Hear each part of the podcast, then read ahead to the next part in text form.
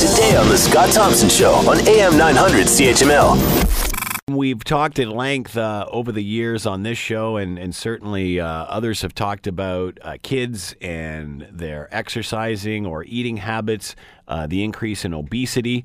Weight Watchers is going to be offering teens between the age of 13 to 17 free summer memberships as a way to double revenue and its memberships. Is this going to cause some harm when it comes to body image for these kids? Uh, is this a good way to address this issue, or is this just about making money for Weight, Watcher, uh, Weight Watchers? Michelle Tunison is with us, spokesperson, National Eating Disorder Information Center, and is with us now. Michelle, thanks for taking the time. We appreciate this. Thank you very much for having me, Scott. So this is an interesting, uh, an interesting solution to this problem, which we've been talking about for an awfully long time. I'm not sure we're really making too many gains on all of this, especially in the United States. What are your thoughts on having Weight Watchers uh, weighing in on this? No pun intended for kids with uh, with free summer camps. Right. Well, we definitely do have some concerns. We don't know like the whole details of the program, but we are concerned that they are a profit company and they do stand to benefit financially from specifically weight wash initiatives.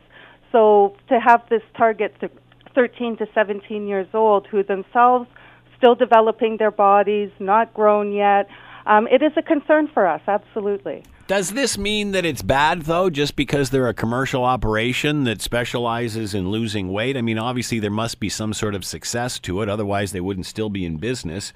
Um, uh, you know, it's an issue. They're trying to address it. What's wrong with that? Right. And I, there is certainly the myth out there that diets are successful, but as a matter of fact, research does show that 95% of diets do fail specifically for the reason of the restriction of calories makes the body go into a defensive mode itself, um, slows down the metabolism, so it makes it very it, it's sort of counterintuitive to what the body is needing. So there's really no success rate for diets, regardless of the statistics that they may put forward. But is this really about dieting or is it about a changing of lifestyle? Again, I mean, you know, I, I, think we've all seen enough diets come and go to, to know that at the end of the day, it's about what you eat and how much you exercise, and you know, it's a it's a it's it's a full meal deal, so to speak. It's just not one element of this. Sure. Um, that being said, what about the the uh, you know meal planning and, and just education around good eating? Right, exactly. But that's the thing about just focusing on food as opposed to make it a lifestyle, right? There's a difference um, in language with dieting and lifestyle. Lifestyle includes everything: the movement of the body, the nourishing of the body, the yeah, listening to the body's cues of when it's hungry, when it you know when it needs to do what it needs to do. And dieting sort of counters those messages that the body is trying to send. Why do we think dieting is any dieting seems to be a bad word because I guess there's no miracle, there's no silver mm-hmm. bullet here, there's no magic way of doing it other than what we were talking about earlier. And and I certainly don't know the Weight Watchers program. But at the end of the day, wouldn't there have to be a certain amount of, you know, like once the diet's over, you got to maintain it at the end of the day. So I'm guessing, and again, I don't know, that there would be a certain amount of nutritional uh, information in, in how to meal plan and, and keep the weight off. Well, that maintenance word is is uh, a pretty important word, actually, because um, like the the body has its already natural rhythms before we're even born. These things are already predetermined. There is evidence, uh, lots of evidence around that.